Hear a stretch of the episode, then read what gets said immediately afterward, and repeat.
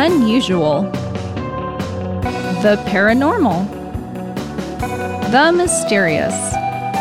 It's the All Things Strange podcast. We are your hosts, Agent Ether. And Agent Anderson. A special thank you to our Patreon subscribers. If you enjoy the show, please leave a review wherever you listen and recommend us to your family and friends. You can find the show live on Discord, and we have a group on Facebook. Links in the description. This week's episode from the files of Project Blue Book 7. Part 7. All right. This one was voted on by our Patreon subscribers. We've got three tiers for you. At the bottom tier, you get early access and after hours when applicable. We're actually recording this episode back to back with another one. We just did real dinosaurs, living dinosaurs. so that one didn't have after hours because we just started right into this one. We are doing this so that we can have a couple in the bag so that when we are on vacation or people are visiting, we still have something to release and we don't have to skip a week. So that's why we didn't have previously have an after hours. Sometimes it's late and we're tired, so we don't always have after hours, but we do about at least half the time. So that's the the bottom tier, early access, so you don't have to wait weeks and weeks. It comes out as soon as I'm done editing it. It goes up on the Patreon. The middle tier, you get bonus episodes. Last weekend, this week, I was talking about the Watergate scandal. So that was a fun one. Um, unfortunately, Agent Ether was not able to come on to part one with me, which I think the highlight was probably President Johnson. But if you want to know about President Johnson, you'll have to listen to the bonus episode. And then the top tier, you get to vote on upcoming topics. And that's why we're doing this one. It was actually a tie last week, and they did dinosaurs that were real and Project Blue Book. So we had a tie, so we're going to do them both, and then we're just gonna we're gonna release them sequentially for people who aren't Patreon subscribers, and for our lucky Patreon subscribers, they get it all at once. Excellent. I love these Blue Book episodes. I think these might be my favorite to do. They're so much fun. So, why don't you give an overview, like a short, short description of what Blue Book is? Okay, Project Blue Book was a government and Air Force investigation into uh, unidentified flying objects. And it was the public facing investigation. As we know from the Bolender memo, there was another way of reporting UFOs that was not available to the public. We don't really know what that was, just that it was secret. But this was the public facing effort. And in the beginning, it, it actually started off, um, I think it went from 1949 to, ni- no, 1947 to 1969, maybe. But at first, I think it was called Project Saucer, then it was called Project Grudge, and then Project Blue Book. But they were all pretty much the same thing. So we're talking about them as if they're the same thing. And all the files are in there on uh, Fold 3 from all of the projects and under one heading, basically. It's so amazing because these are previously classified files, reports of UFOs, all kinds of documents, and they're available to anyone. It's really exciting stuff. If you want to look through these yourself, it's a tremendous resource. It's absolutely tremendous. And it shocks me that more people don't go read through these things. You know, people want answers to their questions. They're here. The answers have been in these files since the 1940s and the 1950s for decades. And you can also see how they changed their investigation methods over the years and later on, they became more of a debunking arm rather than an investigation arm. And also, when you know when they passed the FOIA, the they sort of changed how they did things, you know, because they knew the documents would probably be released at some point. So there's a lot of just really fascinating things in there. One of my favorites from a previous Blue Book episode was the guy who saw a UFO in his television with little baby UFOs. That was that was one one of my favorites. Uh, but there's there's so many fascinating cases in here that nobody has ever heard of. It's just really cool. It blows my again, it blows my mind that nobody looks through these. When you're looking at the files online, it'll tell you how many people have looked at that file. Most of them are, you know, 20 or 30 views. 20 or 30 views. Or zero. Or it's unbelievable that people aren't scouring these. This is such a re- such a tremendous resource. It's unbelievable. But anyways we can thank i think fold 3 is associated or owned by ancestry.com and they paid people to go out photograph all these things put them into searchable PDF format or whatever, and put them on their website for free. For free people, you can go right now and you can search all of these files. If you want to look for a poop shaped UFO, go ahead and do a search, see if something pops up. I don't know. Who knows? Now I really want to look for one. I'm going to have to do that. Yeah. Agent Ether previously did on one of these previous ones around uh, Christmas. I think she would she just what did you search like Christmas or something? Christmas. Yeah, and then she got she got a bunch of cases coming up with the keyword Christmas, and they were really good cases. There are of course some cases in the files that are aircraft or balloons or toilet seats, as the case may be. It's that's a famous quote by um, J. Edgar Hoover, I believe. But there are a number of fascinating cases as, as well. And when you're looking through the through the files, don't pay too much attention to the cover card because quite often the witness statements and the summary card are very different from each other. So don't be afraid to dig through and read through these things because they are fascinating. All right, was that was that enough Agent Ether on the Project Blue Book? I think so. Thank you so much. All right. Now, you have a case, and I have several cases that are shorter. Did you want to start with yours? No, why don't you do a couple and then I'll do mine and then you do a couple? Okay, sounds good. All right, I decided to look at 1949 because why not? I like the really early cases way back in the day before we had drones and nuclear weapons. Well, we had nuclear weapons. That's a bad example, but you know what I mean. We didn't have the high technology that we have now that could be mistaken for UFOs. So when we look at back all these years, for me, it's a lot more interesting um, when somebody sees a UFO. That it just you know our technology was very different back then, so it's very interesting to me. The stories seem more credible because of that. Now, I looked at October because I like Halloween and it's coming up. So I said, hey, let's look at October 1949. Why not? And under that entry, right away, I noticed something for Roswell, New Mexico on October 21st. This caught my attention because the Roswell, New Mexico happened way back in 1947, not in 1949. So I'm thinking, that's interesting. This file is just it's just a title card or just a title page, really, that says, you know, Roswell, New Mexico, October 21st, eight photos. And that's exactly what it is. It's just three pages total. Two of the pages are just covered in photographs. And the photographs are not very good. They are dark. Some of them look completely black and they appear to have orbs of light or lights in the distance. It's kind of hard to tell what they are. And without some sort of report to go along with them, it's impossible to know what you're looking at. It could be something out of focus. Like there's one that has an orb of light. That could just be an airplane or a car headlight that's out of focus in the distance. I don't know. Maybe it's in focus and it looks blurry. Who knows? So, unfortunately, we don't have much to go on, but it's still really cool. We have actual UFO photos from the files. If the skeptics say we don't have any UFO files, I say poppycock, you know, because we do. We do have good well, these ones aren't that good, but we do have photos of UFOs. You just have to know where to look for them. Um, and there's a second one, a second file that's also of the same date, also October 21st, also Roswell, New Mexico. And this one is only two photos, or rather, it's a negative and a, a developed photograph from that negative. negative, and they show orbs of light in the foreground. In the background, there's like a weird looking streak of light that uh, could be anything. It could be a time lapse of a UFO, or it could just be, I don't know, anything really. But um, I don't know. Roswell's pretty remote, so it's probably not a city, but it could be a car driving by. I don't know. Again, without a story, it's just pictures. Is this part of the other one? Are these connected? Is this a different witness? Is it a completely different incident on the same day? I don't know. We don't have any information to go along with the photos, unfortunately.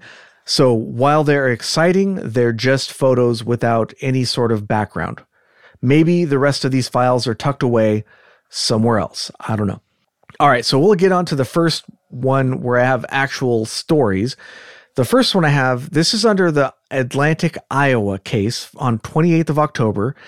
And it turns out this file actually has a bunch of other cases kind of shoved in there. Like they they are misidentified as the Atlantic Iowa case, and the Atlantic Iowa case is only a very small part of that of its own file. The other the most of them are um, other cases. So let's talk about Atlantic, Iowa. There were two witnesses. This happened on the 28th of October at, I'm assuming 10 in the morning because of the descriptions. They sent a letter to Air Materiel Command and Wright Patterson Air Force Base at Dayton, Ohio, a very historically important place, especially for UFOs. The witnesses wanted to know what led to the the closure of Project Flying Saucer, which was closed and then opened up again as Project Gr- Project Grudge. I forget the exact timeline for that. And he said that they did not want any publicity. And the, here's a quote hoping that your division will be able to furnish us with information compiled to convince us that we didn't see anything. We remain until then flying discfully yours, redacted from Atlantic, Iowa. Cute. flying disc yours, yeah. So obviously they have a little sense of humor for this, but they're also because they're asking to be okay. Could you convince us that what I'm seeing is not real? They seem like they're also maybe a little creeped out about it too, right? So the next page has a pretty detailed sketch with dimensions and everything of what they saw. And it indicates that they saw a disc that was 8 to 12 inches thick, 6 feet in diameter, and one end had what looked like a jet nozzle or whatever that was set one foot into the disc and like a little indentation. And there's also a sketch of the object's motion. The sketch indicates that it started at about 800 feet altitude, went down, hovered, went to the right about 300 feet, hovered, down again, hovered at about, this is about 600 feet altitude now, left, hovered, and then went down and appeared to go. The, the sketch indicates that it went below the horizon or went below ground level. I'm not sure which by the drawing. And it says on the bottom of the page, it says it appeared to be metallic and ebony. Now, ebony is another name for, or it's a shade of black. So it was a black metallic object, which is fairly uncommon. The witnesses said that emitted gaseous like substance, but also that that was hard to observe, and that it rotated continuously while in descent in a counterclockwise manner, approximately 60 RPM, so rotating about once per second.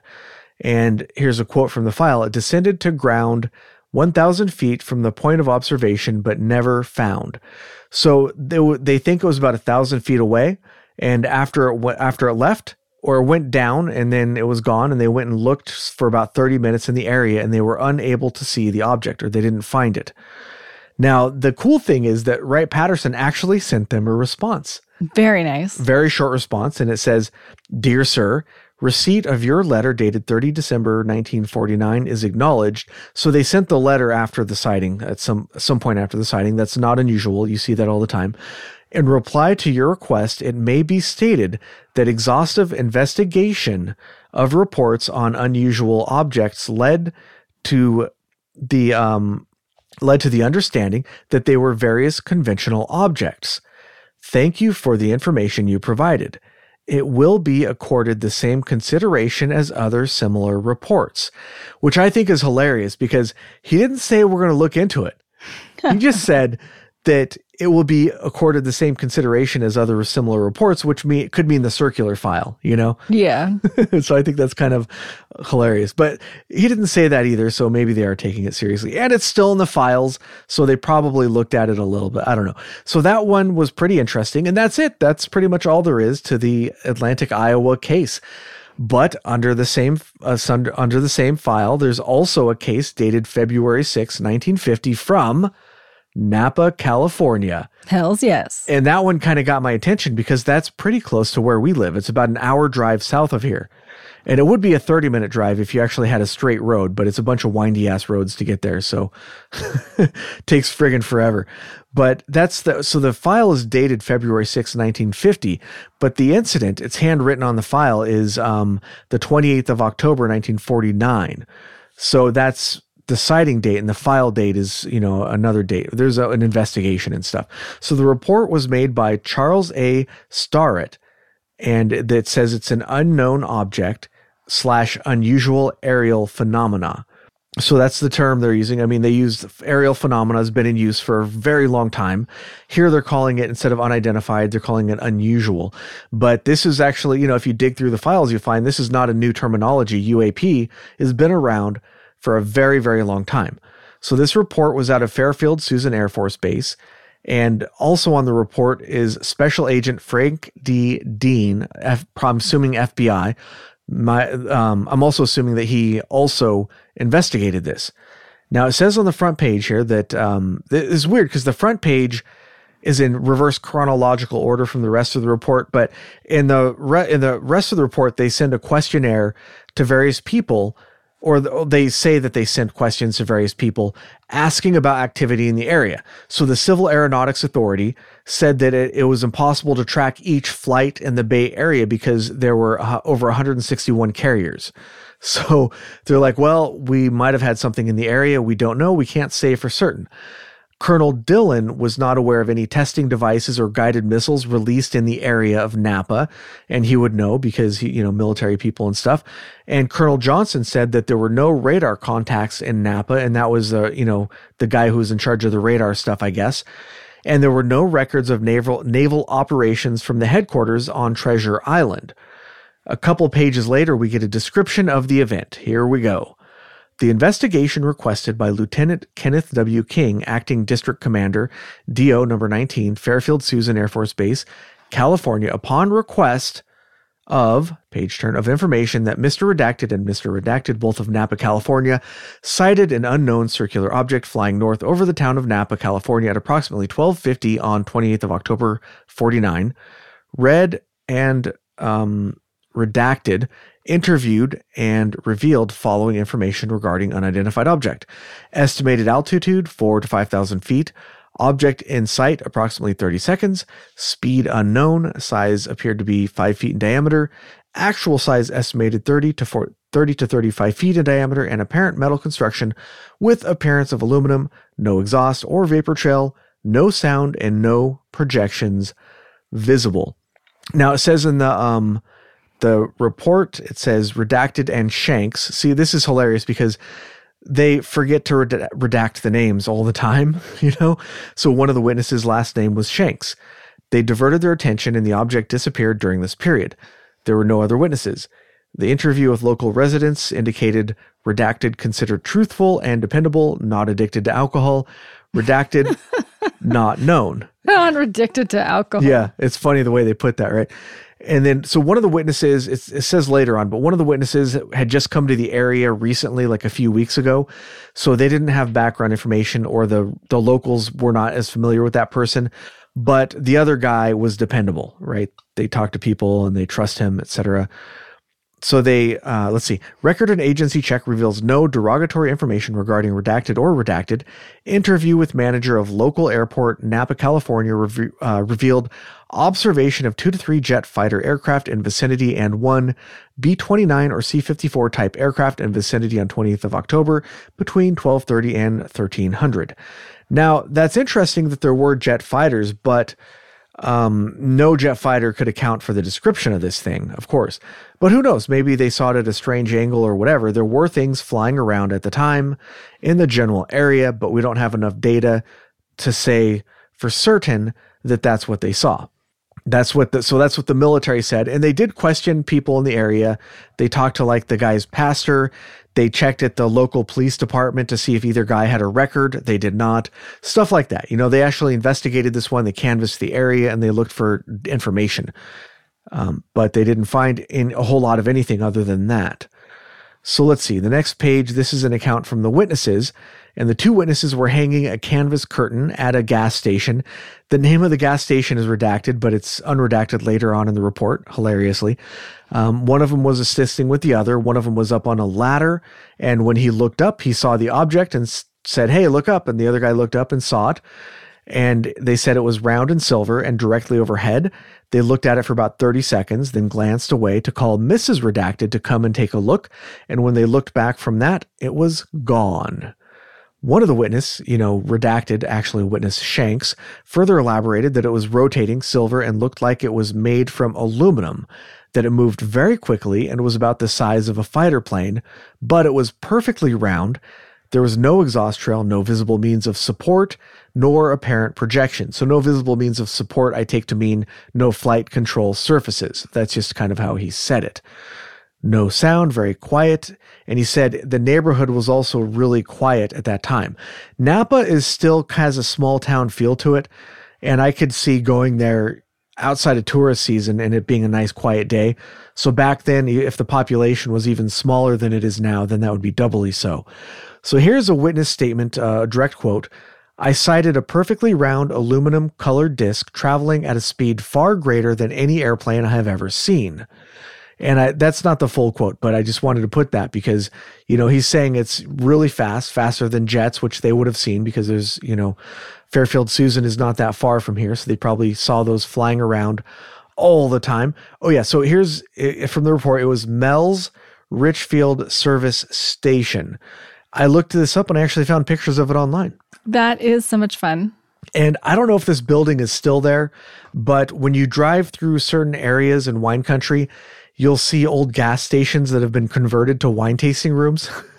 and I have seen service stations converted to tasting rooms that look exactly like the picture that I saw. Um, whether or not it is the exact same building, I don't know. I, w- I was not able to find an address or anything like that, but it could say the building could still be there, which is pretty cool, you know. Um, now, another interesting detail from this file was that apparently one of the witnesses bought a house in Napa for $5,500 and that person earned $2,500 a year. And I was just like, dude, you cannot get any house in Napa for under a million dollars these these days, right? For sure. it's crazy, man, how times have changed. And $2,500 a year, that's that does not sound like a lot, but if you're buying a house for 5500 you're probably doing okay with $2,500 a year. You know what I mean? All right. Now, I have another one after this, but why don't I take a break and let you get to your sighting, Agent Ether? I would love to. All so, right. we've been talking a lot lately about abductions. Yes. We haven't done a ton of abduction cases, and I actually don't know much about them. So, I was kind of scouring the Blue Book files for an abduction case. okay, nice. and this this kind of popped up. Now it's not an abduction, but it's related to Howard Menger, Hmm. who you might know back in the 50s claimed to have been abducted and had communication with extraterrestrials on multiple occasions. I thought you were going to say Howard Hughes there at first, and I was about to get really excited. No, Howard Menger. And at first he said they came from Venus. He would later recant his statement and say that they had bases on Venus so that they could, in fact, observe us. Oh, yeah. Okay. This is starting to sound a little familiar. Yeah. So this is the guy. I actually don't know much about him. And this particular case is centers around him in a way. So let me tell you about it. Mm-hmm. So you have a sighting, and it's reported as is typical of all sightings. So when you open the file, there's a front card, the project record card, which acts as a summary of the case. The sighting took place in Great Meadows, New Jersey on March 6, 1957 at approximately 2 p.m.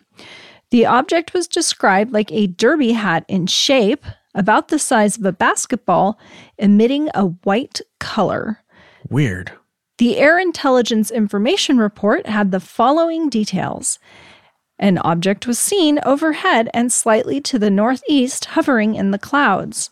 The object was brought to the attention of a housewife, redacted, by the sound of dogs barking. Next page in the file. There's a letter from the husband describing the event, which I'll talk about in a moment, because the most interesting part of this page is that at the bottom, something has been typed by somebody who has received this letter, and it is the following. Huge white UFO shaped like a derby hat hovering low over a field with shimmering rays, had a rocking motion, undulating rumbling sound shot up northeast, seen by Mrs. Redacted, full address given. love it.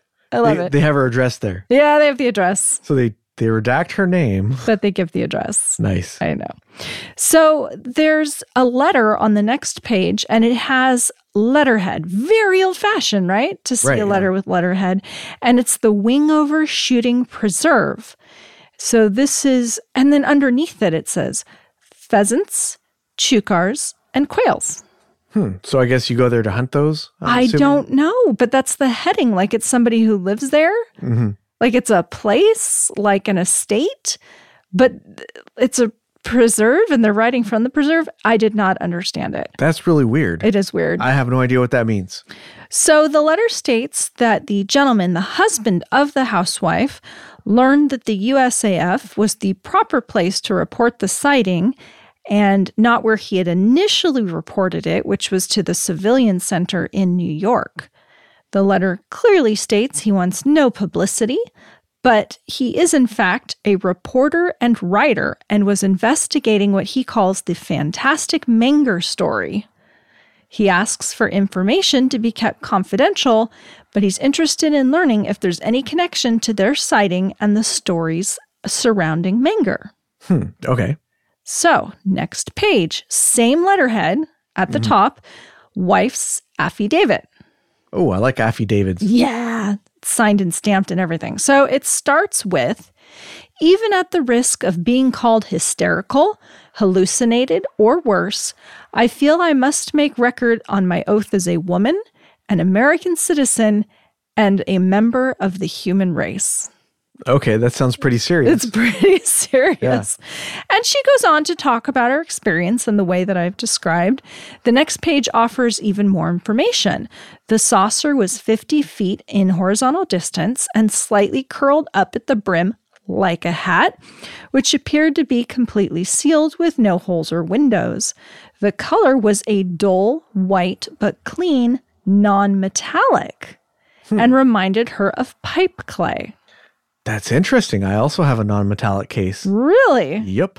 It rocked like a boat at anchor in the water, growling irregularly. Weird. Then there was a rush, rush of air, and it quickly shot out of sight to the northeast. Does she perhaps own a dog that was nearby at the time? She does. Yeah. I the wonder, dogs were barking. That's what caught her attention. I wonder if the dog was growling and she thought it was the UFO? I don't think that's the case.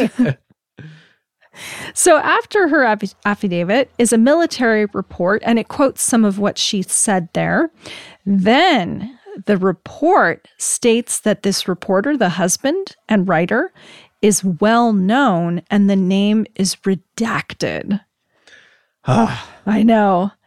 It says the Martin property hmm, okay. is situated at the eastern slope of Jenny Jump Ridge in Warren County. So we have some limited information. It drove me nuts. I scoured the web trying to figure out who this well-known writer and reporter might be. You those might be names that are only used by locals. So you might have to go to that area and they might not even call it that anymore. So you might have yeah. to go to the area and dig through the library stacks. I'm like, who are these people that they're, you know, yeah. known?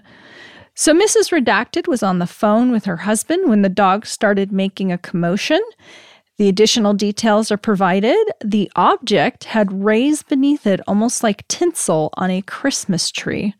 The length of sighting was one minute. Hmm. And it's not that it was tinsel, it's that the light, the way it shone, was like light off of tinsel. Yeah, just such a strange, I've never heard a description like that. That's a really interesting detail.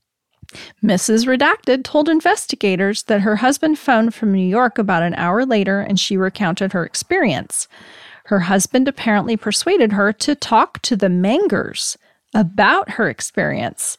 And handwritten on the report is has had contact with flying saucer addicts. I'm assuming referring to the Mengers and the fact what, that they made contact. What do they crush them and powder them and snort them? Like what? So here's the thing: it was hard to read the word. Uh-huh. It also could have been edicts, but addicts was the only way I could translate. Yeah. The word it was in cursive, but I'm like, what? Flying saucer something? It looked like addicts to me. Okay, well, you know, it's it's hard to get. You know, once you start doing flying saucers, yeah, you quit, never know. You know? Now, the next page does not seem military in nature. Now, you tell me, I'm pretty sure it's actually her report to the organization associated with the Mengers because of the language. For example, this is one of the most detailed and definite sightings that has ever been reported to us, and the possibility that a mistake caused by some conventional object can immediately be excluded. Uh, well, I would look at what what's the is it handwritten? No, it's typed and typed? it's just one page. And is there anything on the page? no, page? Nothing to indicate who it's from. Okay, so does it have any headers or footers? No. Because a lot of that military stuff has headers or footers. Right, it does. I think this is the report that they drew from the unofficial bureau in New York, the Civilian Bureau. Okay, that very well could be. That's This- that's what I think it is. They go on to argue that it should be noted Mr. Redacted has a recent interest in flying saucers, but in their judgment of the quote unquote research section, only a person sophisticated in the subject could actually describe the object. Hmm. So it is therefore unquestionable that they could be making it up. Hmm. In other words, they were investigating it, but the object, actually, the description and it being made out of clay and the way she described it, doesn't quite match conventional saucer descriptions, but they know what saucer should look like. And since it doesn't look like that, they couldn't have been making it up. That's hilarious. You like that? Like Yeah. that roundabout reasoning there? Like as if nobody back then had any sort of imagination, right? It ends with extremely informative observation of artificial construction, which obviously did not originate on this planet. Hmm. Well, why not? Right? Why not? So you think it's the end of this file. And I thought, why not continue? Why not continue? That's not very long. So I turn the page and you have May and April 1957. I was like, okay, not too long. The next page is titled UFO Letters. It's obviously a government document. And in the upper right hand corner, for some reason, is typed the word suspense. Hmm. Yeah, I don't know. I have no idea. There's yeah, there are some if you look through the files, you'll notice some handwritten stuff occasionally, and you're like, what does that mean? You know, like somebody wrote it there. Somebody probably in the military wrote it there, but what does it mean? I don't know. So it's a file talking about the UFO letters. It's a government document, and it says that the UFO letter from Redacted was hand carried to SAFIS, S A F I S. Do you know what this is?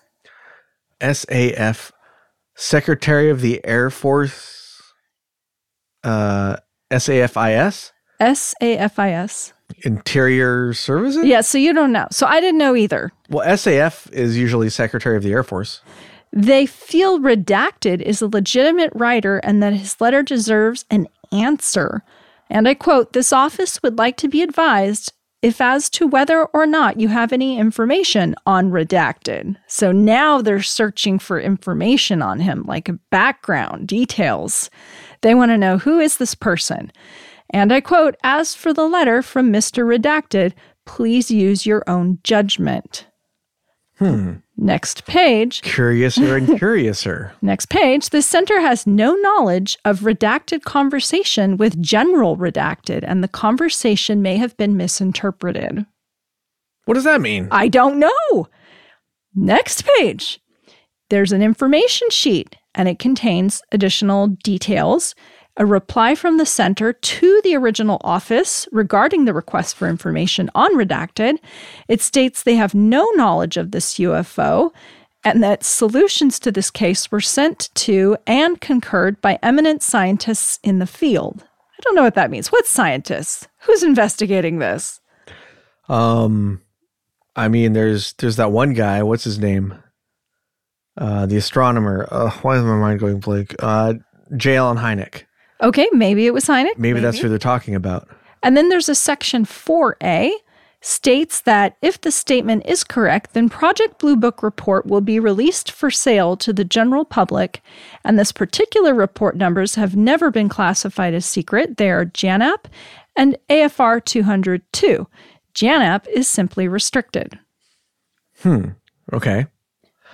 Well, restricted is still like kind of classified, Classified. just not at a high level. Next page. It is the opinion of the center that the position of the Air Force should remain clear and firm. Hmm. In other words, they don't think it is. They are worried about the subject because he's contemplating publishing experience in the American Weekly, which to me suggests that he is, in fact, a writer for Right. the American Weekly. So then I'm like, wait a second, is this the same case? Let's find out. Let's continue reading. Oh boy. Oh boy, oh boy. This is getting exciting. So then this this uh, this center goes on to say, you know, so many uh, agencies were brought together to investigate this sighting without realizing that other agencies were involved, and this was really quite problematic. The program itself is not classified, and one of the reasons is because the people reporting the sightings have to have background checks that are private and may be detrimental to their careers. So it's not necessarily that it's classified, it's that it's restricted. They don't want the general public to know all the details of their reports. Hmm. Okay. Section 6A says Project Bear is not known to the center. Project Bear. Yeah. Have we talked about Project Bear before? I don't think so. And I looked it up briefly. I did not have time to go into it, but it does exist and there is information about it. And it has to do with, what is it, J. Hynek? J. Allen Hynek? J. Allen Hynek. Okay. It was mentioned in connection with Project Bear. It sounds vaguely familiar, but I don't remember specifically. Next page. Mr. Redacted seems to think that the C IRVIS, Communication Instructions for Reporting Virtual Vital, for reporting vital intelligence sightings, is an extensive analytical study when it's actually a procedure for reporting, like Project Blue Book, sightings. Yeah, and I've talked about the service reports before. And then there's a letter and it is addressed back to the Wingover Shooting Reserve. So, surprise, it is the same case. All right. Which I did not realize. So, uh, some excerpts from this letter before I finish up. There is a reference to the Pan American sighting in early March that was investigated by the 462nd AISS. They conclude to this gentleman, redacted, that Captain Van Winkle observed a fireball JANAP 146 and AFR 202 are stated to have never been secret, and he is assured they will soon be published. Also, they are planning to release the Blue Book file on the matter. An Air Intelligence Technical Center was reviewing his letters, and so they apologized because the reply to him took a while. I also found a name Gregory. Gregory, first name or last name? I don't know. It's redacted. huh, so you okay. got a writer, Gregory something from Wingover Shooting Reserves.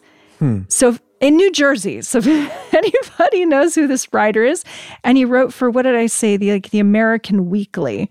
So there's enough information there yeah. to where if I had just a little more information, I, I feel like we could find that if we really wanted to. I wanted just to. really yeah. want to. Yeah, it's a small town. So this area, this little township, has a population of 303, and I think that was the last census in 2011. Some notable people from the area on Wikipedia were a pitcher and a songwriter, but no actual writer or journalist. Hmm. So this is the end for reals this time. that was a really interesting case, though. Yeah, yeah. Lots of too. twists and turns and things. Pretty cool. You never know what you're going to find in these files. Sometimes you find some really good stuff. All right, I guess I'll continue with a couple more of mine. I think I only have one or two more to go here. All right, here's another one still within the Atlantic, Iowa file. This one is uh, flying discs from the 31st of October, again 1949. According to the summary, they were 500 miles an hour, or it was 500, moving 500 miles an hour, and it moved on a straight and direct course at about 5,000 foot altitude, and there was no sound or exhaust trail. Though there were two witnesses, a Sergeant Peterson and Major Wright. They were hanging out in the yard of Sergeant Peterson at about 12:30 and the observation was made on the 30th. I guess they reported it a day later, I'm not sure. Major Wright is stationed at San Bernardino Air Force Base. We used to live in San I know where that is. Yeah. Now they reported a, a round solid disc 50 feet in diameter. Mm, 50 feet, pretty quite, big. Quite big. That's a chunky boy. Uh, it had a white color, not silver or bright. Remember? Yes. I told yes. you. I told you I'd be talking about one. And there seemed to be there. That's all there seems to be to the case. Um, it seems like there should be more, but because this file was uh, filed under a different file, I'm wondering if there's another half of this file somewhere else that um, just randomly filed under a different file somewhere. I don't know, but that was a really short case, and I want to know more because it sounds really interesting, but there's not really a whole lot to it. All right, next up, I got another case mixed up with the Atlantic, Iowa case. There's a whole bunch of them under this, I guess. Now, there's a brief on the first page, like a summary, and it says While flying from Burbank to Palmdale, California, redacted of Long Beach, California, saw an object in the sky which left a trail of blue flame extending an estimated one fourth of a mile. The that's one fourth of a mile is um, what is that like? I don't know, fifteen hundred feet or something. It's not. It's not a lot. It's it well for a for a uh, flame trail. That's a lot. That's enormous. I I suppose could have been a meteor.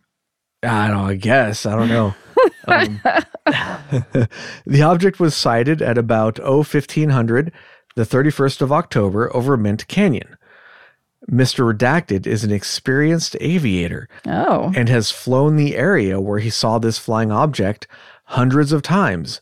He has seen many meteors or shooting stars and is quite familiar with that phenomena.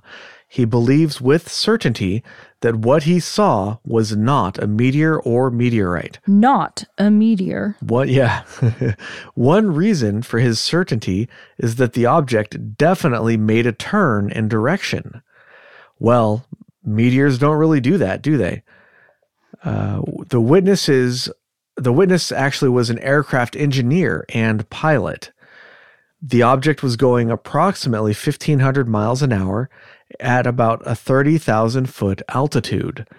The witness was flying a Grumman Mallard plane and was cruising at about 170 miles an hour, but they saw the object during a climb, and uh, during the climb, they were going about 140 miles an hour. What was somebody going, or was some plane going 1500 miles an hour, 140, 170? It's all the same, right?